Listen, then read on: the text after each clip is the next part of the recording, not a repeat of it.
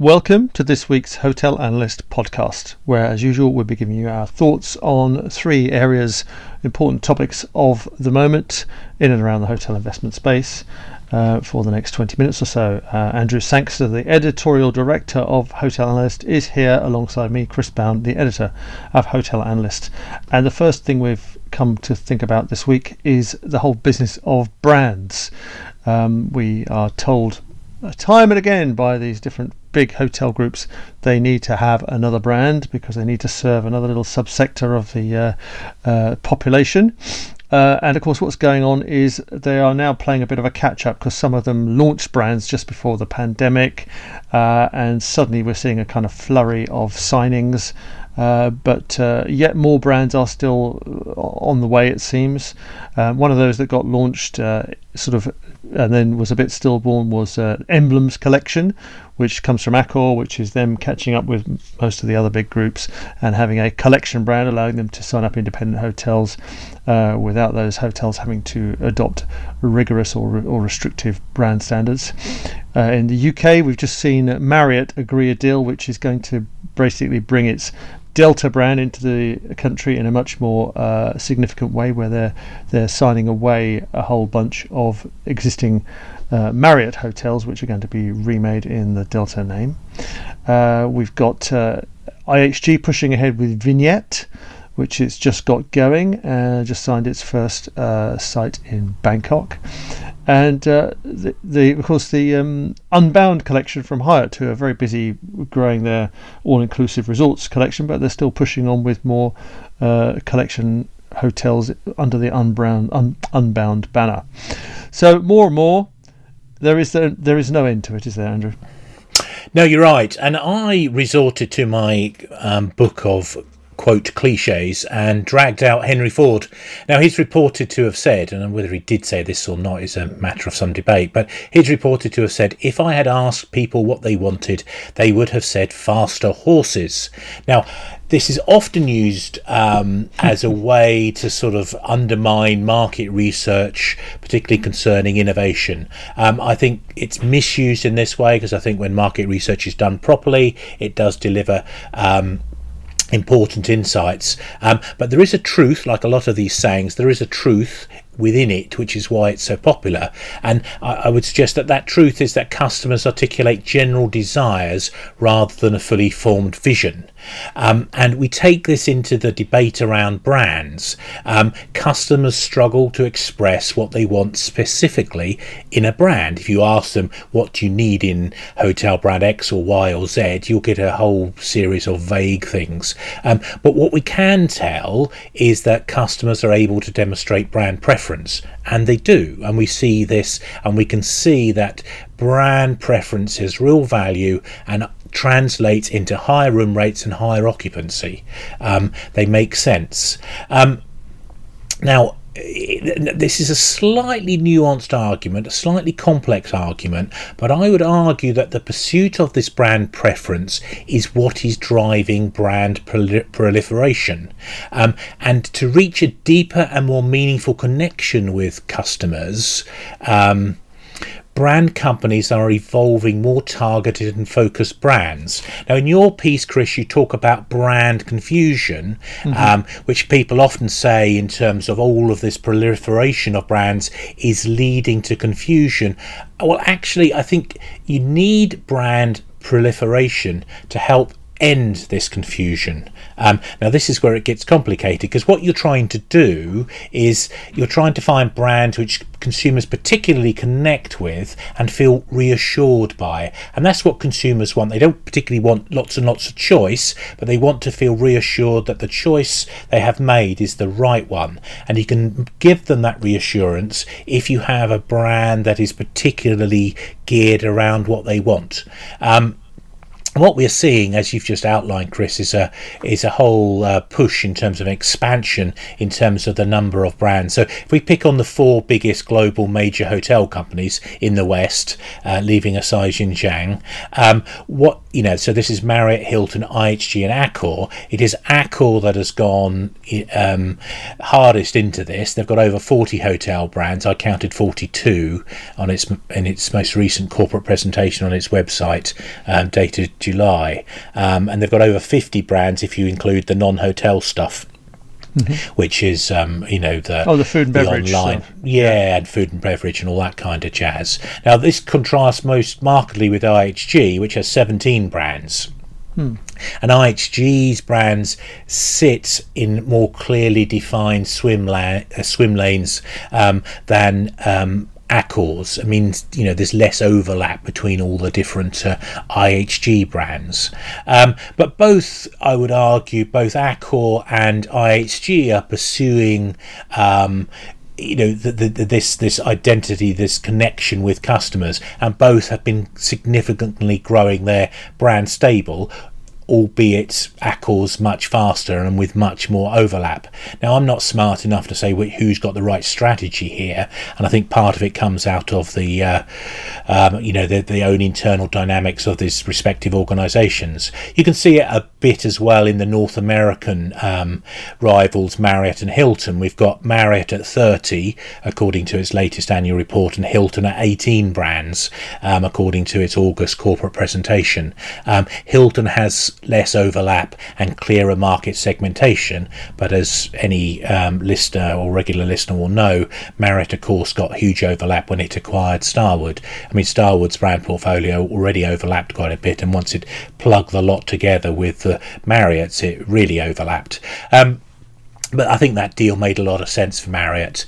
Um, so we've we, have we have got all of this. So, um, uh, but ultimately, it's about creating stronger loyalty and generating higher RevPAR premiums. So far, I would argue, actually this brand proliferation um, is doing that. I have huge doubts about what's going on in you know the mid-sized and below. I think there's a lot of badging going on. It's not very effective, but I think the the bigger hotel companies are getting smarter and more effective at their branding.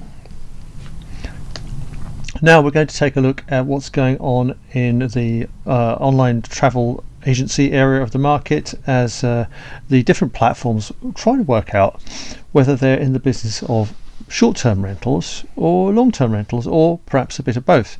Um, it does seem in the past that uh, you chose to do one or the other and perhaps uh, market yourself specifically as, as doing one or the other.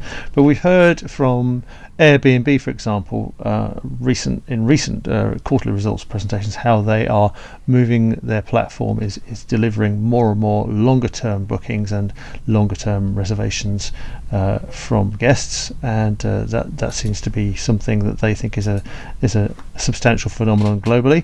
Uh, but meantime, there are other platforms coming to the market who look to perhaps be um, coming from the longer term end of the market and working out how they can also then effectively sell shorter term lets too. And uh, one or two of them uh, are perhaps going to be starting to nip at Airbnb's heels, or that's what they hope. Um, in particular, one called Zumper, which has recently uh, won some more funding to support its growth, reckons they're going to be undercutting Airbnb on fees. So uh, it could be an interesting little fight coming up. Uh, the kind of the interesting thing here is is what do you market yourself as? Uh, if you're a, a, platform providing accommodation, are you uh, going to head for one or the other, long or short, or are you going to, going to try effectively and efficiently cover all the bases?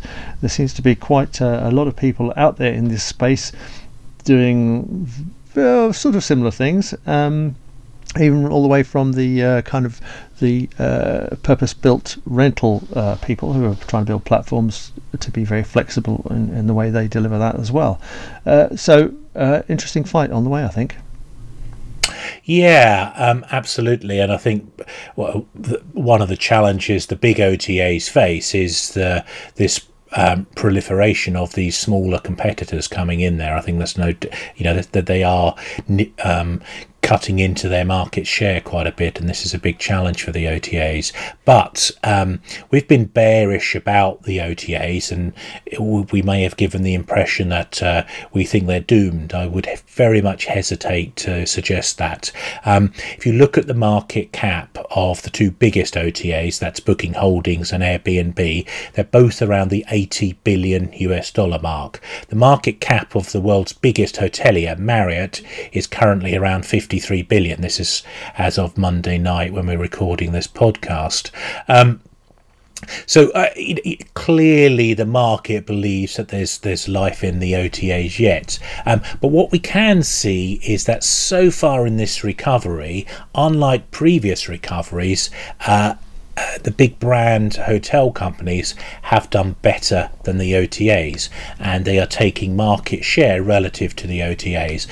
Certainly um, the OTAs have bounced back. They, in fact, their share prices recovered quicker than most of the hoteliers. Um, but in terms of what's going on, in terms of that market share piece, um, it's much more favourable towards uh, the, the, the big brand codes than we've historically seen. Now, I had to listen to uh, a, a talk talk, um, an interview with um, the CFO of Booking Holdings, David Goulden, which he gave earlier um, last week. In fact, um, he gave at uh, um, Evercore ISI, a, a group of uh, internet analysts. Um, this was at a conference in New York, and the thing that struck me in terms of what, where their sort of fight back, if you like, the the angle that uh, Booking is trying to go for is um, the notion of the connected trip. Mm. Now, I think this is a huge challenge, and I, I, I'm very skeptical that Booking will be able to pull it off. Um, but if they can pull it off, and you know they are the biggest um, by market cap travel company out there uh, alongside Airbnb, I would be very concerned if I were a hotel brand company. Um, and I think this is a very significant threat if if they can manage to do it. Now, the biggest hope about you know what's going to stop this, I think, is uh, the airlines. It's not really hoteliers can do much about that. Airbnb um, Booking has uh, already got uh, you know its its hooks into the hotel hotel side of the business, but I think the position of the airlines is much more defensible. Um, and certainly, one of the things I learnt and have learnt in my post-COVID travels, post post-COVID lockdown travels, is that you want to be booking with um, an airline directly because uh, um, they they seem less inclined to um, cancel your flight on you, although there's no guarantee. But when they do that, it's much easier to sort out the almighty mess that they create. Um, and if you've got that booked through them, um, you know that, that makes it easier. And i suggest actually one of the ways the um, hotel companies can help themselves is actually striking good marketing alliances with the uh, um, airlines um, and undermining um, what uh, booking holdings is trying to do. Um, and you know working with airlines has the big advantage from a hotel company perspective um, in that airlines are not looking to become you know a, a giant global travel platform. They're not looking to sort of they're not the sort of existential threat which uh, booking certainly was at one point um, to hotels, um, and and they, you know hotel companies need to ensure that you know booking never gets anywhere near that again. And um, striking a few tactical deals with uh, airline companies will help prevent that I think. Now the third uh, topic we're going to look at this week is uh, some some results from one of the big Chinese hotel groups Huazhu or actually they uh, they've been renamed again. So uh, they started off as China Lodging They've been Huazhu until recently, and they're now calling themselves H World Group. Um, but uh, they are effectively a business with a very large and very fast growing uh, super budget and economy business in China. Uh, and also with unlucky timing, just before the pandemic, they acquired Deutsche Hospitality in Europe. Um, but uh, thankfully, Deutsche is now uh, bouncing back along with the, the German and, and, most European markets, um, while the Chinese market is still um, temporarily and frequently throttled by uh, lockdowns from the Chinese authorities as they still struggle to get their heads around how they're going to live with uh, COVID 19. Uh, but the uh, aside from the frustration evident in the, uh, the, the, results numbers from the H World Group executives, the other interesting thing was that they have now decided they are going to start. shifting away from the super budget market in China uh, and put their growth and effort into somewhere a little bit more mid market. Um, of course, one of the things that they do is they have got an affiliation uh, deal with Accor, uh, where they're growing some of Accor's brands in China on their behalf in a sort of partnership. So they've got plenty to be getting on with, but they have decided they're going to get out of the bottom end of the Chinese market, um, not least because they see that uh, Chinese consumers are starting to expect a little more and no longer want to stay in a, um, uh, a sort of uh, super budget, super basic hotel, which perhaps isn't operated in a very efficient way. The other issue is that they are invested centrally in uh, obviously a loyalty program. Uh, and much more sophisticated distribution and other internal systems, and they believe that those just don't really deliver a decent return in that, that very bottom end of the market. So onward and upward for H World Group. Yeah, I just think that the upward trajectory is significantly less than we were thinking a, a, decade or two ago. I mean, it's very hard to talk about China, the People's Republic of China, without talking about the big headwinds it faces in terms of the geopolitics and the macroeconomics. Um, this is not a binary story of sort of China now going disastrously wrong, um, as opposed to it being you know brilliant beforehand. But it is a case, I think, of China slowing down quite significantly and not becoming the the significant force we once thought it was going to be. Well, it is a significant force, but not becoming the overwhelming um, force we thought it was going to be in global tourism.